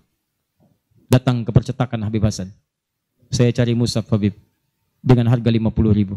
Antum dapat dua, Masya Allah. Begitu dapat dua, antum datang ke tempat hafalan Quran. Masya Allah. Atau datang ke tempatnya Ibu Nyamin. Ya, dari keturunannya Syekh Dahlan. Ya, Allah yarham. Yang penemu kiraat itu. Begitu datang ke situ, berikan kepada anak-anak penghafal Quran. Atau ke tempat-tempat penghafal Quran. Datang ke Yanbu, ke Kudus, berikan. Modal cuma 50 ribu, mushaf dua, diberikan kepada penghafal Quran. Tadi sudah saya katakan dari awal, hafal Quran itu penghafal nggak akan pernah menghafalkan dengan satu bacaan dia akan mengulang-ulang anda bayangkan modalnya cuma 50 ribu sama dengan tadi mushaf dua jadi dua begitu dimukan dan dipegang oleh penghafal Quran dibaca oleh dia dihafalkan. Allahu Akbar. Berapa banyak bacaan dia bacakan dalam sehari? Baca baca baca baca. Transfer mengalir kepada antum. Semua yang dia bacakan dia hafalkan semua mengalir untuk antum. Modalnya cuma 50 ribu. Yang menarik antum meninggal. Musabnya masih ada, dibaca lagi ada yang lain, mengalir lagi, modal 50 ribu. Yang menarik musab dah rusak, cuman penghafal tadi udah hafal Quran 30 juz. Dia punya murid lagi, jangankan punya murid, ngimamin dia. Dengan wasilah musab tadi antum tadi. Begitu mengimami, pahala lagi transfer, transfer, transfer. Yang hebat dia punya murid 10 orang. 10 itu punya murid lagi, 10 lagi. Gak habis-habis cuma 50 ribu modalnya. 50 ribu rupiah. Mushaf. Itu yang disebut amalan cerdas. Waktu kita terbatas. Coba apa yang kita dapatkan itu yang kita cari. Itu sahabat tuh begitu. Bilal tahu uang saya nggak banyak. Nggak tahu beliau, saya nggak punya banyak uang. Idul kurban tuh orang beli sapi kalau kita sekarang. Mereka beli kambing, ada yang beli unta. Oh, Bilal nggak kebeli. Tapi saya pengen intinya satu. Pengen menyampaikan sedekah karena Allah. Yang lain membeli kambing, beliau beli ayam. Bukan kurban dengan ayam. Tapi intinya bagaimana berusaha menabung untuk mendapatkan sesuatu bersedekah karena Allah di hari itu. Dan nilainya itu luar biasa dipuji oleh Nabi SAW. Termasuk Ibnu Abbas dibiasakan demikian, dipuji oleh Nabi. Maka yang mulai teman-teman sekalian. Dan penghafal Quran gak akan pilih-pilih. Musab siapa tuh? Ini wakafnya Pak Haji Yunus, udah banyak pahalanya, satu huruf aja. Oh gitu ya? Iya. Kof, dah. Gak ada baca. Paham ya? Nah, itu teman-teman sekalian, dan yang terakhir, ini yang lebih hebat lagi. Ini pahalanya langsung surga. Surga. Masya Allah. Sepanjang antum beriman, beramal soleh dan meninggalkan maksiat. Apa di antaranya? Memfasilitasi orang lain. Yang sekiranya menghasilkan dengan ibadah itu pahala surga. Haji, umrah. Kalau wafat dia dalam penunaian itu dengan benar. Maka al-hajjul mabrur laisa lahul jaza illal jannah. Haji mabrur tidak ada pahala yang setimpal kecuali surga.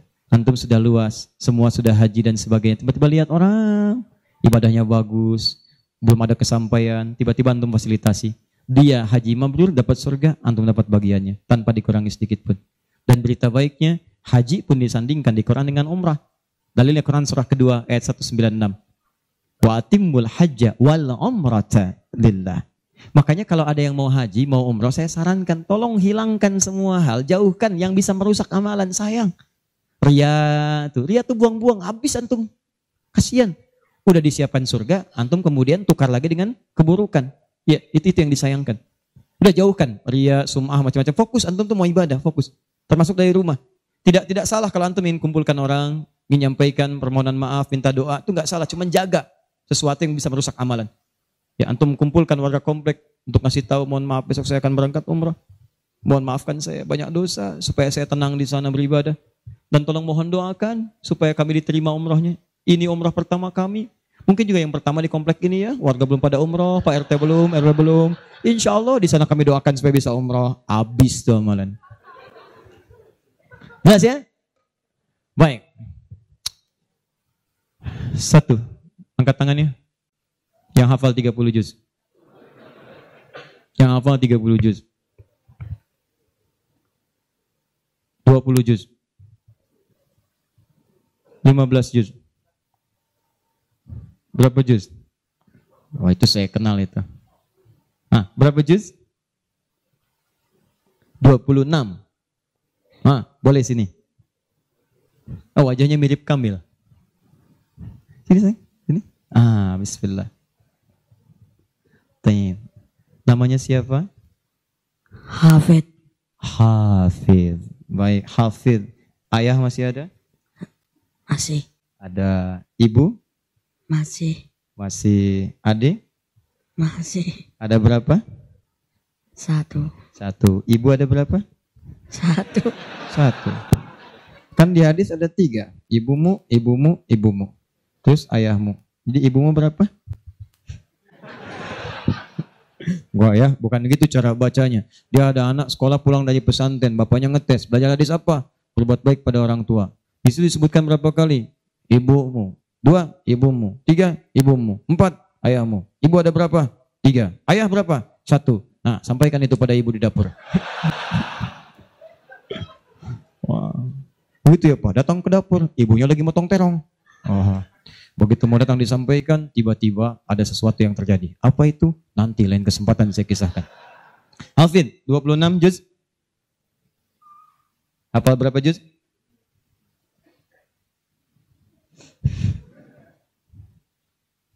Berapa juz? 36 juz 20, 36 juz, wah luar biasa. Boleh pinjam mikrofonnya? Bismillah. Ya, saya boleh pegang. Hafid dari depan, dari belakang. 26 dari depan, dari belakang. dua dari belakang Oke. Dua dari belakang. dua dari dua dari belakang 24 dari depan أعوذ بالله من الشيطان الرجيم قد نرى تقلب وجهك في السماء falan nu'mina Ulangi dari iya قد نرى قد نرى قد نرى تقلب Qadara taqalluba wajhika fis sama falan walliyannaka kibratan ardoha fawalliyaka Fawalli, ini agak ngantuk-ngantuk. Fawalli wajh.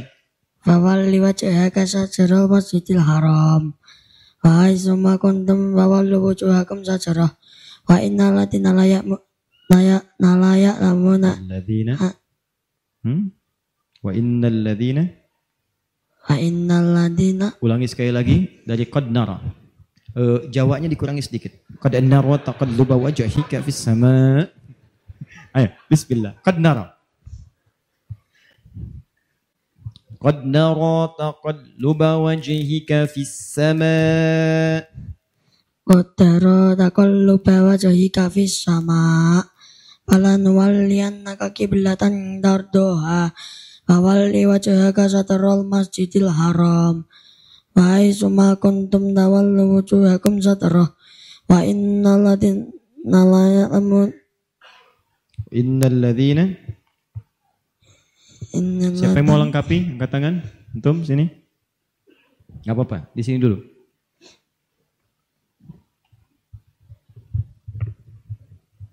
Tahan sini. Baik, bacakan. أعوذ بالله من الشيطان الرجيم قد نرى تقلب وجهك في السماء فلنولينك قبلة ترضاها fawalli wajhaka syatrul masjidil haram linya pendek fawalli linya pendek fawalli wajhaka fawalli wajhaka linya pendek fawalli wajhaka fawalli wajhaka linya pendek fawalli wajhaka fawalli wajhaka linya pendek. fawalli wajhaka kesempatan terakhir. Cepat. fawalli wajhaka li wajhaka hmm. فولي وجهك شطر المسجد الحرام. وحيث ما كنتم فولوا وجوهكم شطره. وإن الذين أوتوا الكتاب ليعلمون أنه الحق من ربهم. وما الله بغافل عما يعملون. Amallah. وما الله بغافل عما يعملون. بسم الله الرحمن الرحيم. فلما فصل طالوت بالجنود فلما فصل طالب بالجنود قال إن الله مبتليكم من نهر مبتليكم بنهر مم. مبتليكم بالنهر فمن بنهر بالنهر Hmm. ulangi falamma فلم falamma fasala talut kesempatan terakhir فلما فصل طالوت بالجنود قال إن الله مبتليكم بالنهر Faman syahida minkum syahru falyasum. Ah, bagus terus lompat ke belakang lagi. ke Al-Baqarah itu lompat, teman. Falamma fasal. Faman syariba minhu falaysa minni. Hmm. Siapa yang bisa menyempurnakan? Terakhir, antum di sini tahan. Angkat tangan. Falamma fasala talut bil junud. Hmm, boleh? Antum silakan. Terakhir.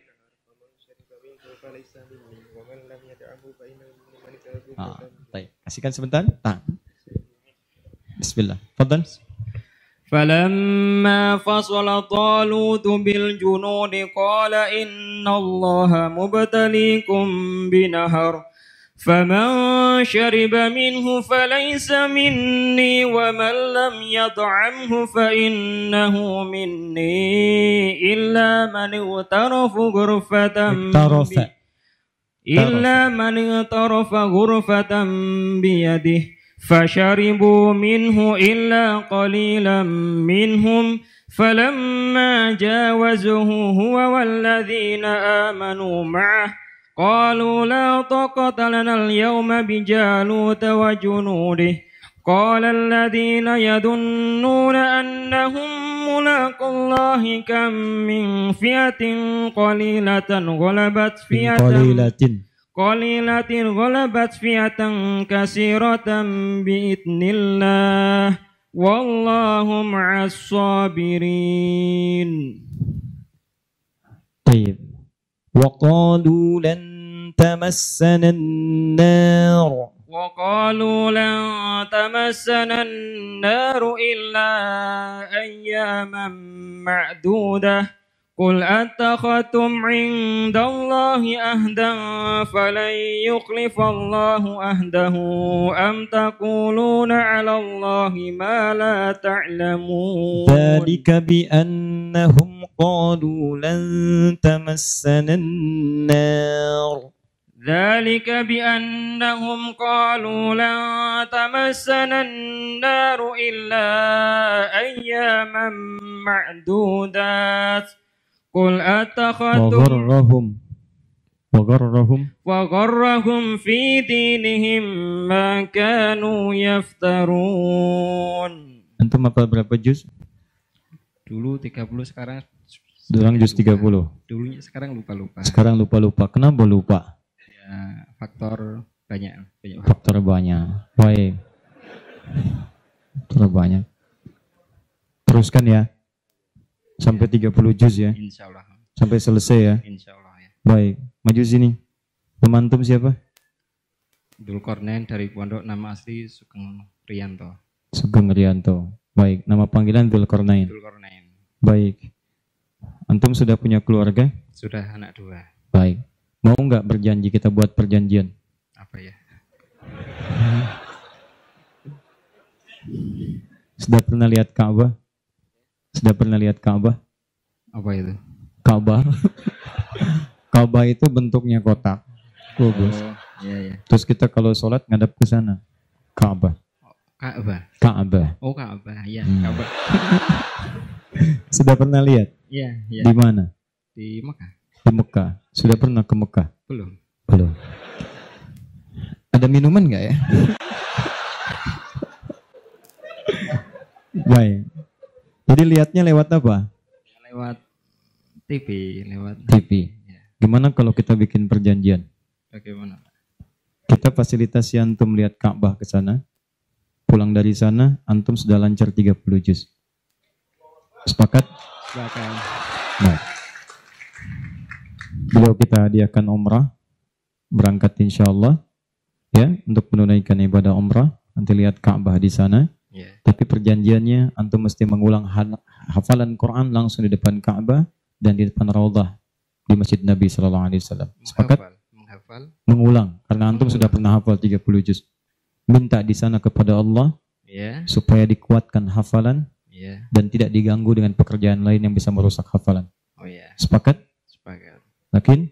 Yakin. Mau tanya kawan, telepon teman? Tidak. Baik, untuk antum kita berikan hadiah umrah insya Allah. Nanti antum berangkat dan perjanjian kita dipegang. Antum sini. Berikan mic-nya. Antum mau baiknya juga ke Mekah. Nama siapa? Krishna, Krishna. Itu kalau malam atau siang? Pagi siang. Pas siang. Ada yang siang Krishna, malamnya Krisnawati.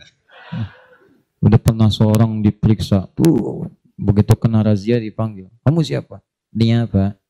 Siapa? Nia. Yang benar, nama lengkap. Kurniadi. Berapa berapa juz? Dua juz setengah. Dua juz setengah. Nyampe Cengkareng tuh. Dua juz setengah. Dari depan, dari belakang. Dari depan. Kuliah di mana? Poltekkes Poltekkes mana? eh, Semarang, Tulungagung. Semarang. Semester berapa? Satu. Satu. Berapa semester? Eh, semester dua. Semester berapa semester? Kuliahnya berapa semester? Empat tahun. Delapan semester. 8 semester. Sudah dua. Tinggal 6 lagi. Iya. Baik. Berapa biayanya satu semester? Enam setengah. 6 setengah. Kami tanggung biayanya, tapi dengan perjanjian mesti menghafal Quran sampai selesai. Jangan ketawa. Siap? Siap insya Allah. Siap. Jadi kalau tinggal 6 berarti satu semester 5 juz. Siap? Siap insya Allah. Siap. Mudah insya Allah. Bisa. Siap? Siap. Kalau antum lulus 30 juz, satu dari situ tambahan lagi umrah. Siap insya Allah. Siap? Siap insya Allah. Yakin? Yakin. Disaksikan nih. Baik ya? Nah, satu. Hafid, sekolah di mana? PTYKA Di mana itu? Kudus Kerandon Kudus. Di Kudus. Kelas berapa? 5 Kelas 5. Mau berapa juz menghafal Quran? Mau berapa juz menghafalnya? 31 apa 32? 30 juz 30 juz saja. Baik. Rencananya kalau sudah menghafal untuk apa menghafal Quran? Dilancarkan dan membetulkan tajwidnya Lancarkan membetulkan tajwid. Kenapa mau menghafal Quran? agar bisa mencapai keluarganya Agar bisa mencapai keluarga mensyafaati keluarga. Baik. Insya Allah ya. Mudah-mudahan dia kabulkan. Hafid mau apa? Kalau ditanya mau apa, kira-kira mau minta apa? Jangan dengarkan bisikan yang tidak jelas. Alladhi yuwaswisu fi sudurin nas. Itu minal jinnati wan nas. Hmm. Mau minta apa? Tinggal setahun lagi, selesai. Selesaikan ya. Setahun lagi, Pak. Sisanya nanti kami yang tanggung ya. Biayanya. Kalau sudah 30 juz, insya Allah nanti boleh dapat hadiah umrah. Ya? Siap? siap Baik ya, insya Allah ya. Baik teman-teman, saya kira eh, silakan bisa kembali ke alamnya masing-masing, tempatnya masing-masing. Saya ini pertemuan kita di malam hari ini. Semoga Allah memberikan kemuliaan pada kita semua. Saya mau infokan beberapa informasi. Pertama, insya Allah, seperti tadi janji saya, 46 komunitas yang telah bergabung, kami akan hadiahkan sebagai tanda perkenalan sebanyak 4.600 mushaf. Masing-masing komunitas mendapatkan 100 mushaf insya Allah, atau sesuai dengan jumlah komunitasnya, nanti kami kirimkan setiba di Bekasi, kami koordinasi langsung kami kirimkan. Yang kedua, saya minta untuk berjanji di hadapan Allah Subhanahu wa taala supaya bisa merubah lebih baik daripada hari-hari sebelumnya. Siap insya Allah? Baik. Yang ketiga, ini penting, nanti insya Allah kita ada kelas-kelas Quran dan yang lainnya. Untuk Kamis malam Jumat ini memang baru bertempat di Bekasi. Ada pembagian 10 ribu gratis untuk buku sebagai pengantar mushaf. Nanti kalau sudah cetak mushafnya, kita akan datang ke beberapa kota untuk memberikan petunjuk menghafal Quran dengan cepat. Dan ini bukan hafalan biasa. Jadi kalau sekarang orang menghafal 30 juz seperti tadi disebutkan, tapi yang kami tawarkan itu menghafal Quran dan Qurannya jadi pedoman dalam diri kita. Jadi ketika Anda melihat ayat-ayat Quran tentang penglihatan, membimbing melihat kita ini yang harus dilihat, ini tidak. Kalau Anda berjalan, ayat-ayat kaki itu masuk kemudian membimbing kita ini berjalan begini, yang ini tinggalkan. Nanti insya Allah saya berikan saya berikan kisi-kisinya ya. Nah, itu nanti kurang lebih bulan depan lah. Kita kemudian adakan itu. Mudah-mudahan sudah selesai musafnya, nanti tunggu informasinya. Insya Allah Allah pertemukan kita kembali dalam kebaikan. Terakhir, saya punya satu permintaan. Boleh? Satu ini saja. Mohon dalam setiap sujud antum, baik tahajud atau sholat atau yang lain, saya cuma minta mohon doakan kepada Allah agar Allah mengampuni dosa-dosa saya dan keluarga. Itu saja. Saya tidak minta banyak. Semoga Allah muliakan antum semua. Dan yang lainnya, nanti barangkali panitia menyampaikan ada door prize entah apa itu namanya wallahu a'lam semoga yang terbaik untuk antum seluruhnya demikian subhanakallahumma bihamdika asyhadu an la ilaha illa anta astaghfiruka wa atubu ilaik Allahumma rabbana taqabbal minna innaka antas samiul alim wa tub alaina innaka antat tawwabur rahim ربنا لا تدع لنا في مقامنا هذا وفي كل مقام ذنبا إلا غفرته ولا هما إلا فرجته ولا دينا إلا قضيته ولا مريضا إلا شفيته ولا حاجة من حوائج الدنيا والآخرة فيها لك رضا وفيها لنا الصلاة إلا قضيتها يا أرحم الراحمين. اللهم ربنا آتنا في الدنيا حسنة في الآخرة حسنة وقنا عذاب النار. فضلك سبحان ربك رب العزة عما يصفون والسلام على المرسلين وآخر دعوانا أن الحمد لله رب العالمين. السلام عليكم ورحمة الله وبركاته.